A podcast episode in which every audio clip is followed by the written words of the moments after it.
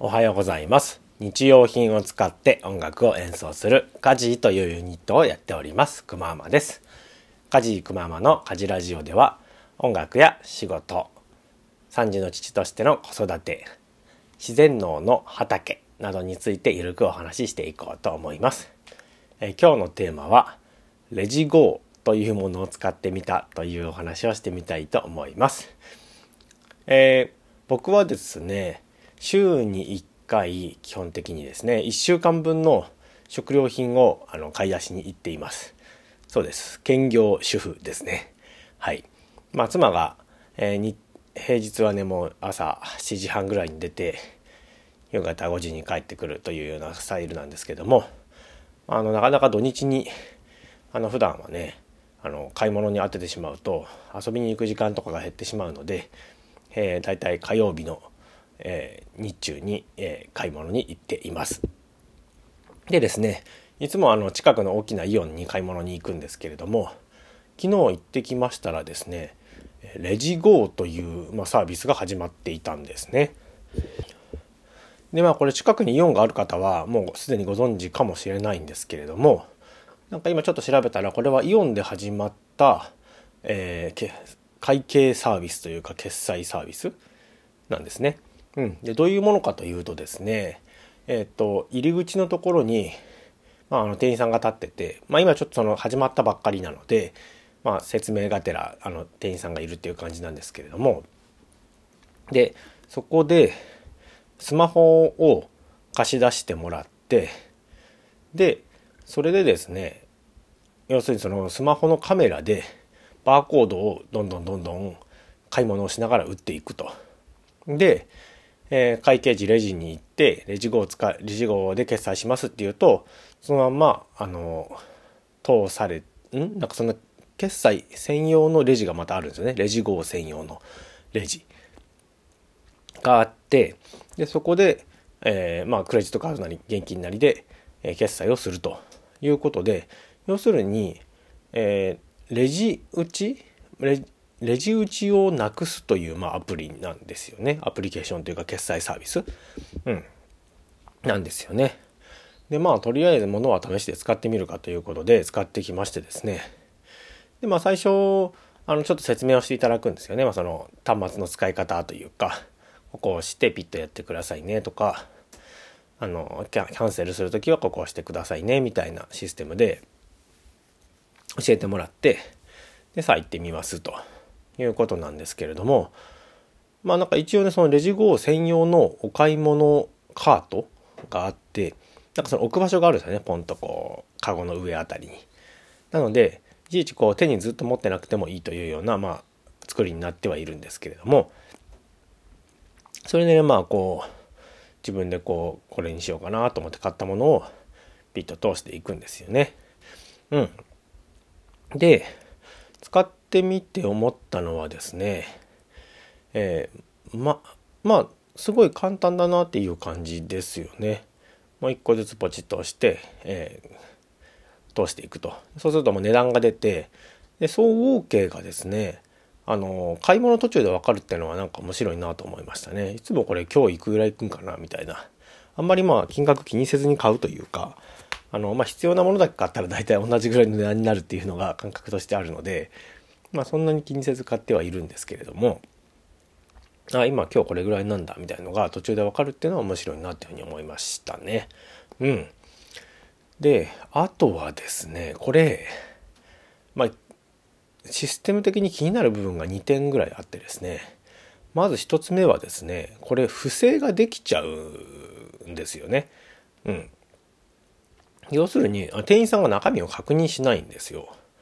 まああ明らかにちょっと怪しい表情をしてたらちょっといいですかみたいなこと言われると思うんですけれどもまあ言うのかな？ちょっとこの段階では言わない気もしますね。うん始まったばっかりみたいなので。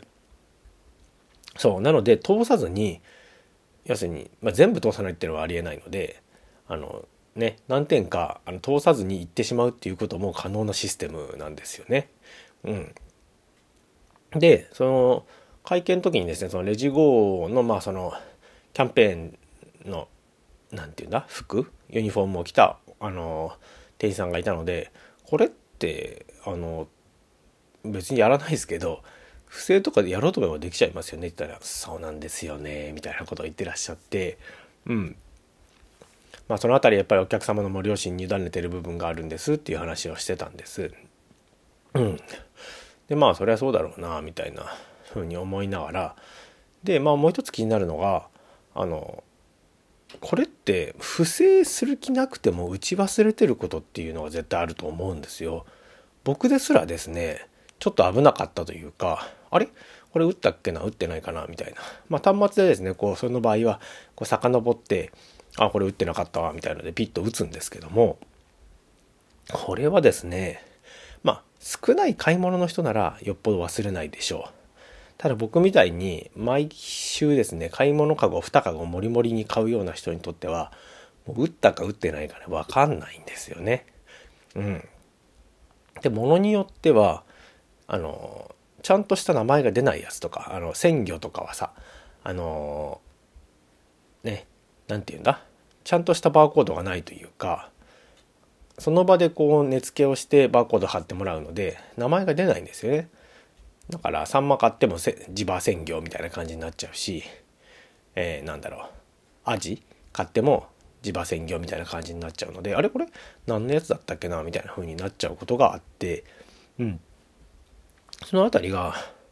まあちょっと、えー、心配というかね懸念される部分だよな。まあ分かりきっている上でやってるとは思うんですけどもなかなかこうリスキーな状態で始めたなみたいなことはね正直ね思いましたね。うん。で、まあ、もう一個、まあ、しょうがないんですけどもあのバーコード通す時にですね毎回そのスキャンボタンを押さなきゃいけないんですよね。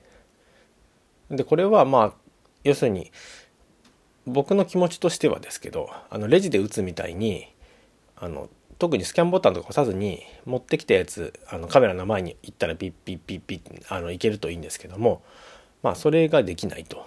でまあこれはね多分あの多分っていうかまあ間違いなくですねあの打ち間違いをしないようにということでしょうね。あの連続で打てるようになっちゃうとたまたまなんかそのバーコードの前に通った時にあの計上されてしまうのでそれをまあ防ぐためにこういうシステムになってるんだろうなとは思うんですけれども、うんまあ、その辺りがですねちょっと、まあ、使いづらいかなっていうところはありましたね。うん、でなんかこれも貸しなんか今後というか貸し出し用のスマホだけじゃなくて自分のスマホでもなんかできるように考えているらしくて、まあ、要するにそのアプリを入れてもらって自分の携帯にねそれで、えー、やるっていうのもできるみたいでそれ自体はねすごくいいなっていうふうに思うんですよね。うんうん思うんですがうんやっぱりその決済の部分